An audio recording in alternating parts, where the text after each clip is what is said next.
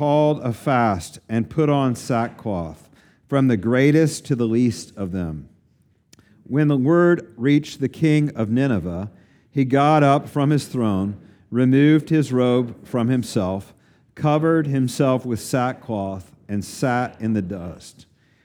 And he issued a proclamation, and it said, "In Nineveh, by the decree of the king and his nobles, no person, animal, herd, or flock is to taste anything. They are not to eat or drink water, but every person and animal must be covered with sackcloth, and people are to call on God vehemently. And they are to turn, each one from his evil way, and from the violence which is in their hands. Who knows? God may turn and relent, and turn from his burning anger, so that we will not perish. When God saw their deeds, that they turned from their evil way, then God relented of the disaster which he had declared he would bring on them. So he did not do it." This is the word of the Lord. Thanks be to God. I want to give a couple of nods, um, a couple of books that I've used in this series. If you're interested in reading more, there's a book by Uh, Tim Keller called The Prodigal Prophet that's really good and very readable, and another one called Surprised by Grace, which has helped shape a lot of the content of this sermon today. Um, but let me let me start this way. You know, a few years ago, the U S Army had a new slogan that they came out with called An Army of One. Now, that one replaced the Be All You Can Be. Remember that one? Anybody remember Be All You Can Be? Uh, and also replaced, uh, also... Army Strong, which lasted about a minute. But uh, this one, Army of One, everybody was like, oh, this is going to be great, right? This this is like trying to capture the dreams of young men and women who just want to see the world, right? You're going to be an army of one. And but they quickly realized that kind of undercuts the Army's value of teamwork. So didn't work so great, um, and they quickly got rid of it. But I, I know that when we read this kind of passage, some of you are probably already, you know, you, you do this. I know some of y'all are very smart people. So you read a passage, you're like, I know where we're going this morning, right? This is the Army of One, Be All You Can Be sermon. You too can be a city changer, right? Like, this is going to be like all out for the mission sermon this morning. And truth be told, I've preached that one before from this passage several years ago back in Philadelphia. But, um, you know, as I've been studying for this time looking at Jonah, I'm really struck about that's really not what the book of Jonah is about. And and I, I think it's it's not so much about the outer journey. And we've talked already a lot. We're going to talk review again today. This journey that Jonah's on, that God has put him on, this mission. But the reality is the whole book of Jonah is about an inner journey. Now, I want you to think about this, because we know a lot about outer journeys and not so much about inner journeys. How many space movies? I just want to think about this. How many space movies have you seen? You can't even count them, right? Like, so many space movies. How many movies have you seen about going to the center of the earth? I mean, I can only think of one book, Jules Verne, Journey to the Center of the Earth. I've never seen it made into a movie. I've never even read it, right? Some of y'all. But, like, there's not many of those. Uh, that's true on a lot of levels, though. The outward, we can understand. The inward, not so much. So psychologically, right? Lots of movies about people going on a quest. I can only think of the Pixar movie Inside Out that's about, like, the journey within. That's what made that so unique. I mean, we're good at the outward. We don't know as much sometimes about the inward. You know, I think this is such an important book, this book of Jonah, about this inward journey for Lent. Now, if you're not familiar with the church calendar, the church calendar is just a suggestion. It's not in the Bible somewhere. You don't ha- churches don't have to follow. We we choose to, um, because it, it, it helps us, like, order our year and think about, like, making sure we're emphasizing all the things, right? So during this season of Lent, it's the time when the church has traditionally focused on the inner journey. We've asked questions about, like, why is it that I need a Savior? Am I going to live forever? No. I, you know, I'm, I have to face my own mortality. I have to think about what's inside of me, what's going on inside of me, about my heart. That's what Lent focuses on. And Truth be told, I would much rather preach and talk about the outward than the inward. Just that's how I'm wired, right? Like, you know this if you've been hanging around our church. I just want to talk about church planting and biblical justice and cross-cultural discipleship and all those great outward things that our elders have identified as like, this is part of our vision for our church, and those are true. But the other part of it, the roots in which they that all that fruit grows is the inward. It's gospel, deep transformation in the gospel. It's our deep rootedness, our hearts growing in Christ. Now, I love the outward. My wife, who's a counselor, loves the inward. And some of you may be people who are like, oh, no, I love the inward. But for me, I'm kind of allergic to it. So just p- true confessions of your pastor this morning, right? This is kind of hard for me. This is not my normal go-to. But this past two years, this is one of the things, a testimony time for me, God has done in my life. Right? When COVID hit, suddenly everything was shut down. Right, when COVID hit, I was left with me and Jesus and my heart. And that was really on display. And maybe that was on display for you too. There are a lot of ways we struggled as people with depression and anger, frustration, loneliness. And I, I felt like that time the Lord was saying, you have to look at the inward. And so Jonah is such a great book for me, and I'm hoping for you. I know some of y'all probably are similar to me in that way. I may not be, I may be the only weirdo here like that this morning who doesn't like to look inside and doesn't know how to do it very well. But this book, if that's you, if you're like me, this book is for you. Because what's on display again this morning as we look at Jonah chapter three is that God is inviting you, just like God's inviting Jonah, to an inward journey.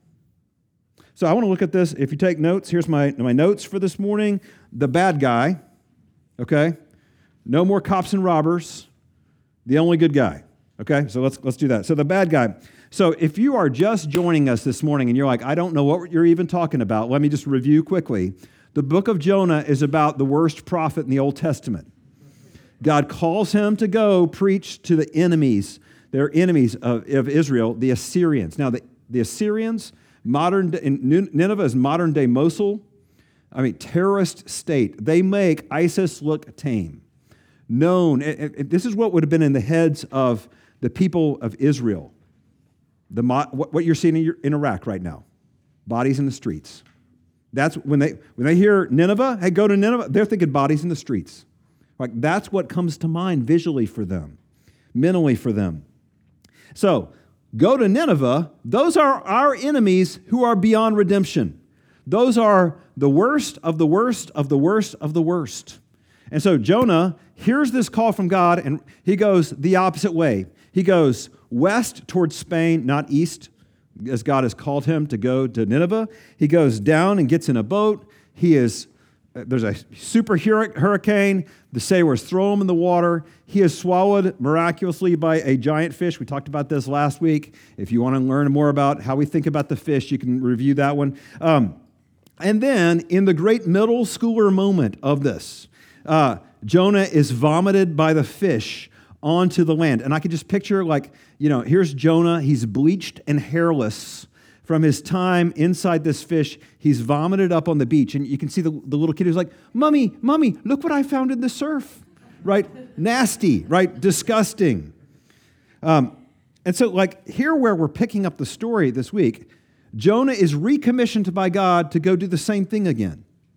God says, go and do the same thing again. And he preaches every pastor's dream sermon. It's eight words in English. It's only five words in Hebrew. He preaches the, the shortest sermon to the most maximum effect.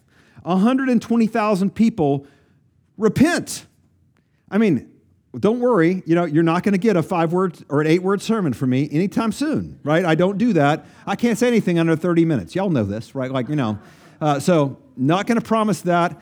And, you know, I'm waiting around for my one hundred twenty thousand people to repent one Sunday. That's like every pastor's dream. That would be awesome. Um, but what I actually want to highlight in this is what is not said in chapter three. I mean, sometimes we learn more about what is missing or absent or not said in a text than what is said. So I want you to notice what is not said here. God doesn't scold him. God doesn't remind him of his past disobedience. God doesn't say, I'm going to give you a second chance to get it right, and if you don't get it right, I am done with you, buddy, right? There is no, like, God reminding him, hey, remember, this is the second time we've had to do this. Don't make me fill in the blank, right? None of that, that's what's bizarre in this passage. None of that is here. And that tells us something about gospel grace. It tells us something about God and God's gospel grace to us. That like grace is grace is the contradiction between what you deserve and what you get from God. Grace, grace is not you get a second chance to get it right this time. I think, I think that's something that a lot of people who've been raised in the church sort of think, like God is mad and he's sort of waiting for you to get it right this time. You keep screwing it up, I'm going to give you one more chance, and then shh, I'm done with you. But notice, God doesn't say any of those things. He doesn't cajole. He doesn't uh, berate. He doesn't even remind. And, and I just want to remind you about this aspect of God's character and his heart toward you. His heart toward his people. If we just needed a second chance to get it right, that would mean two things. First, it would mean something very silly and superficial about sin, and it would mean something very silly and superficial about God, uh, about sin. Um, it would mean that sin isn't a condition of my heart. It's just sort of breaking some rules.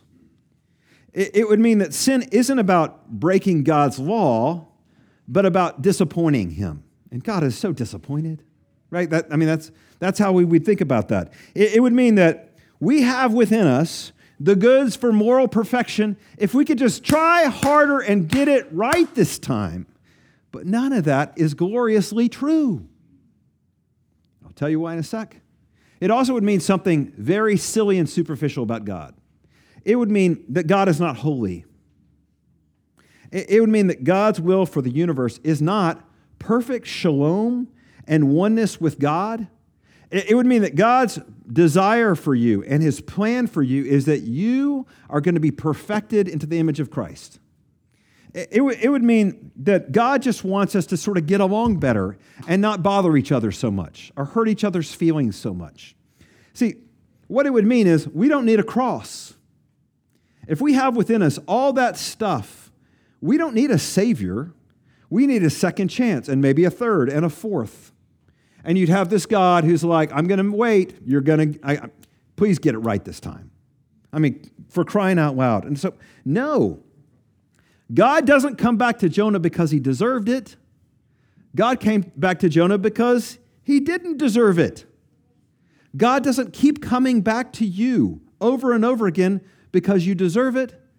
God keeps coming back to you gloriously because you don't deserve it.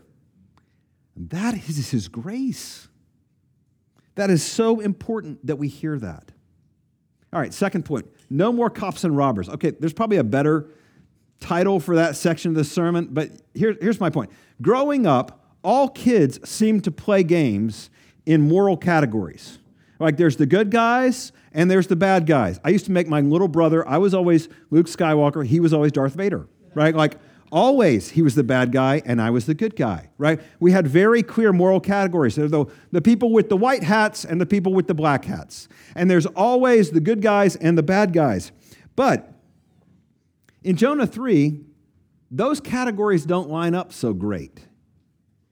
You know, here's Jonah and he finally does what God t- asks him to do. Go preach to the city, Jonah. And tremendous response. But wait. Let's think about how well he did this. How what, it tells us here, how big is that city? How many days does it take to walk across Nineveh? How many days? Three. Three. And so how many days did Jonah go across? One. He's not like, oh, I need to make sure I hit all the streets. Right? He's not putting cards in all the mailboxes. He's like technically obeying God, right? I mean, this is checking the box, obeying God. Like, yeah, I'll go do it, but... Right, so let me ask you, if you're a parent, if you're a teacher, or you're a coach this morning, I want to ask you this question. Do you want this kind of obedience on your sports team, in your classroom, in your family? Heck no, right? No, we do not want this, because obedience, by definition, right, it's supposed to be immediate and total and willing. If you're a coach and you're like, hey, get in the game right there, you know, get in the game, and the person's like, well, I'll get around to when I feel like it. Right, that is not going to work for your team. You've already lost the game. Right, this, this is what we see in Jonah's so-called obedience here is it's not immediate, total, and willing. It's half-hearted, it's delayed, and it's unwilling. Right, he is just barely checking boxes. This is very technical. So let me ask you this question. Does it take great character and integrity to obey God when you don't want to? No, not really. You don't. It doesn't, I'm not saying only obey God when you really, really feel it. I'm not going to baptize that idea this morning. But don't equate sullen obedience with something that God we should all celebrate. Like, that's awesome, Jonah. You did it. Way to go, buddy. No, don't equate that. I mean, even Jonah's so-called obedience here shows us how much he needed a savior, doesn't it? Like, his heart is not at all turned toward the Lord. His feet are now navigating the right way, but his heart is turned away still. He doesn't want to go. And this is evident in chapter three. Man, it's going to be brazen next week when we look at chapter four. This is just on full display. And Jesus, Jesus had this quote about the same thing. He said, he quoted from Isaiah twenty-nine, he said, "These people, they honor me with their lips, but their hearts are far from me." Man, that's a great description of me many times. Sure, praise songs, honor God with my lips, heart's not in it. Sullen obedience, a third of the way across the city. Check the box, technically. In nineteen ninety-two, um, James Carville was, uh, he coined the, this phrase, it's the economy, stupid. You might remember, old enough to remember that, right? Right. So it's the economy, stupid. Now, he was working at the time. He was a strategist in Bill Clinton's campaign and to de- defeat, uh, defeat uh, the incum- incumbent, George H W Bush, at the time. And it was meant to be like really sticky, the sticky idea that stuck in the head of all the campaign staff that everybody would say, it's the economy, stupid. He's running on a, the change to the economy. And I, I think the book of Jonah could be summarized this way. It's your heart, stupid. It's your heart. That's what God is after in the book of Jonah. Uh, see, where in the world do we get this idea that if we do what God tells us to do with our hearts that are far from him, that something that's something to be proud of? Now, I'm not saying that's the worst thing ever, but I'm not saying it's something to celebrate. Jesus tells this parable. I want to see if you know this parable. This parable in Luke fifteen about two sons. There, the, one is called, often called the prodigal son. The younger son says, "Dad, give me my inheritance now. Let's pretend like you're dead now. I want half of the estate." And he goes and spends all his money and runs away and has this riotous time and finally comes to the end of the cash and comes to his senses and turns around and comes home. And when he gets home, there's older brother. Older brother who's hanging out and had been watching this whole thing. And it's wild. He gets really upset because dad is excited to see pigsty brother return back home. And he rejoices. And he puts the best clothes on him. And he has a big feast. And the older brother just stands in the field. He won't come in. He's so mad at the repentance of his brother. Now, what's funny about this story is that Jonah sort of toggles back and forth between the two sons in that story. In chapters one and two, here's Jonah where he's like, woohoo, running from God. I am free at last, right? And he runs. But he doesn't have the like, oh, I've sinned against God and against you and I'll come back home. He doesn't have a moment where he turns and repents. God actually has to kind of catch him and bring him back. And and bring him back. And then, so Jonah in that moment turns to be like the older son who's dismayed. We'll see this especially next week. he is dismayed at the repentance of the Assyrians, that from the king all the way down to, I don't know, the donkeys, it describes here, like all the animals are not are supposed to put on the signs of repentance. I mean, notice how the Ninevites respond. Their, their response is immediate, total, and willing. That's, that's obedience, right? It's it's the city of Nineveh immediately responds. They don't even ask for more information. They're like, Jonah, can you clarify a few of those eight words you just said? No. Um, the king mandates an entire citywide repentance, and theirs is an entirely willing submission to God, sorrow for sin. I mean, doesn't that contrast with Jonah? I mean, it really contrasts. Who's the good guy here? Right, again, here's the good guy, supposed good guy, the prophet, going to the really bad guys, we've said before.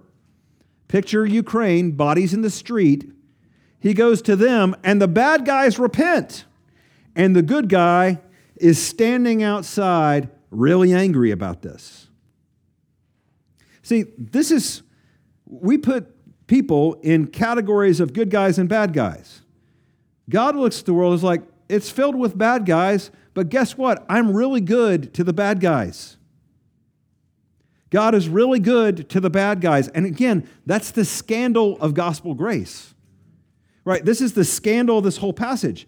God good to the bad guys. The good guy is mad about it because you're not supposed to do that.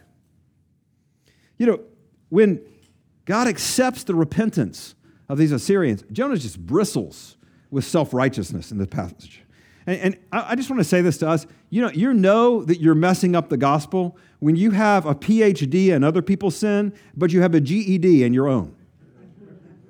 Right? Like, you, you've, you've taken advanced courses in studying other people's sin. You're really good at identifying that.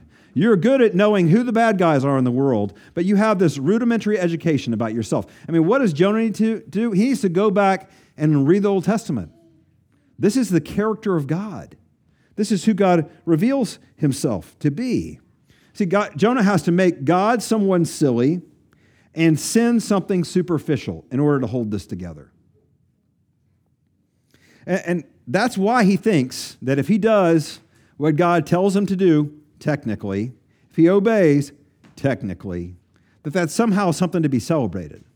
That's something good. And we think the same, that if we do what God tells us, feet walking in the right direction, but heart turned away, that's some, somehow great. I mean, it's not the worst thing ever, but it's not what God really is after.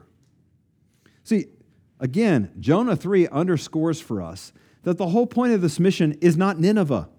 That's just collateral salvation God's doing out there.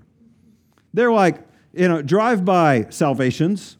What does God care about in this passage? He cares about Jonah on the inside. Mission Jonah. That's what this is about. Jonah's heart.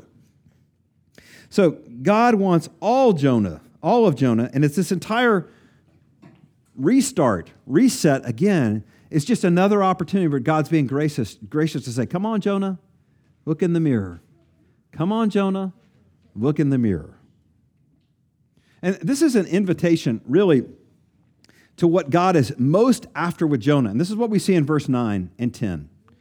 He is after repentance. Now, I know that is not a word that a lot of us use all the time, so I'm going to use the very simple Bible word, turning. Over and over again, in this passage and in the Old Testament, there's a word. I'm going to teach you Hebrew today. You ready to practice Hebrew? Here's your Hebrew word for today. It is shuv. Say shuv. Now, say it again like, you, like you're really Hebrew. Like, come on. Shuv, right? Right. Shuv means to turn. And that word is repeated over and over in verses nine and ten in this passage. In fact, it's one of the things that's like, if you're reading this in Hebrew, it's just like shuv, shuv, shuv, shuv, shuv, shuv, right? So let me read this for you and put the words in, the Hebrew word in uh, this way. Who knows, this is the king saying this, God might shuv and re- relent and shuv from his burning anger that we will not perish. When God saw their deeds, that they shuved from their evil ways, then God relented of the disaster which he had declared he would bring on them, and he did not do it. Like that sh- word, shuv, is all over that. It means to turn away. Now, this is not saying God can repent. God has no sin. But it is saying something about us and about God's response to that. right? In this passage, the call is, hey, Assyrians, would you shew from your wickedness? Turn away from it so that the Lord will turn away from the disaster he has threatened you. And the implication is, Jonah, will you shew from your hard heart? Will you turn? See, this is what God wants from his people more than anything else, that we would be people who learn regularly, not just one time, but over and over, that this is what it means to be a Christian. It's not it's just coming to church or just reading your Bible, but that our, our church would be defined by people who love to shew, right? Who love to turn. We have soft hearts that turn regularly away from our sin and toward the Lord all the time. This, you know, over a week ago, Saint Patty's Day. I don't know if any of y'all celebrate that, but it's funny how the city of Chicago celebrates Saint Patty's Day. I don't know if anybody's been there. I learned about this when we went on an architecture tour of Saint Pat, uh, of, uh, sorry, Chicago a couple years ago. So apparently, the local plumbers union on Saint Patty's Day takes vegetable coloring and goes to the mouth of Lake Michigan and dumps the dye in and dyes the entire Chicago River green. Anybody seen this? Anybody been there? Okay, yeah, okay. So some of y'all have seen this, and it, it flows all the way like down around all the buildings through downtown Chicago. It's, it's apparently a great celebration. Um, but the real magic isn't the dye. The real magic about that is the flow of the river. Um, the Chicago River flows backwards away from the lake, and it hasn't always been that way. Um, in the eighteen hundreds, when the city was booming, Industrial Revolution, the city noticed over, like, all the filth was coming out of Chicago and into the pristine waters of Lake Michigan. And it was becoming disgusting. And that was the water supply for Michigan. It was a real problem. So, desperate to find a way to clean up the river, city officials came up with maybe the most amazing civil engineering plan of our, our country. Um, it's this. A twenty-eight mile span of land separated the south bend of the Chicago River from the Des Plaines River, which flowed toward the Mississippi. So, January second, nineteen hundred, after eight years of digging by eight thousand five hundred workers, a crane scooped up the last little bit of chunk of dirt, and the water flowed through, changing the direction of the river away from the lake. So the water, which had been going into the lake, now flowed away from the lake. It's called, it was uh, in nineteen ninety-nine, the American Society of Civil Engineers chose this project as the Civil Engineering Monument of the Millennium. Now, why am I saying all this? Because to shew is to do what they did with the Chicago River. And it actually is much more miraculous than an engineering feat. It's the work of the Holy Spirit in the lives of normal believers, where God helps you, like, wake up, convicts you of sin, and you turn away from it.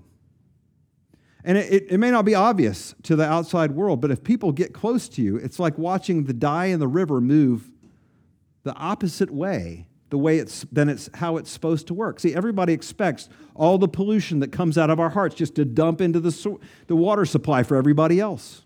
That's what we're used to in this world. But when people see, wait, the water is flowing backwards in your life, they get up close and they're like, you're, you, you're weird. Something turns in you a different way. And this is God's longing for all of our hearts. This is actually the whole point of this book, verses nine and ten, that not just that the Assyrians would shew, but that Jonah would see it and go like, yeah, that's what it means to know God, to be a person who has a soft heart that doesn't just have feet that are walking the right way, but has a heart that is turned toward the Lord, turned toward him and his purposes. Turn toward him and his gospel grace. Turn toward him when you see other people receive gospel grace. This is the whole point of this book. This is not just a one-time thing. Maybe you grew up in one of those churches where they only talk about repentance one time. That's when you become a Christian. But this is all over the Bible. Shuv is one of the most important and regular words in the entire Old Testament. And that word repentance is all over the New Testament. And this isn't just like a thing that like Christians do, you know, like leap year. Every four years we might need to do it. No, this is an everyday thing. Uh, a friend of mine used to call it the two-step of the gospel, like Texas two-step. Repent, believe. Repent, believe, right? Like that, that was the whole thing. Like that's what we do all the time. This is our dance. Repentance and belief. You know, we can do this because of the only good guy. We can do this because there's only one good guy. What we find in the gospel, and I know we use that word a lot in our church, but what we find in the gospel is deep and wide. What we find in it is a righteousness that's better than any kind of like half-hearted obedience we would ever come up with. Well, I mean, what do we read in Jonah? Even our best obedience is a lot of times like technical, delayed, unwilling, hard-hearted, right? Even our repentance needs repenting of. Even our obedience needs repenting of. That's what we find over and over in the book of Jonah. It's just a mirror for us. But what we find in the gospel is that there is a righteousness provided. There's a righteousness that's outside of you, that is given to you, that's credited to you, that you never had anything to do with, and so you can't ruin it either.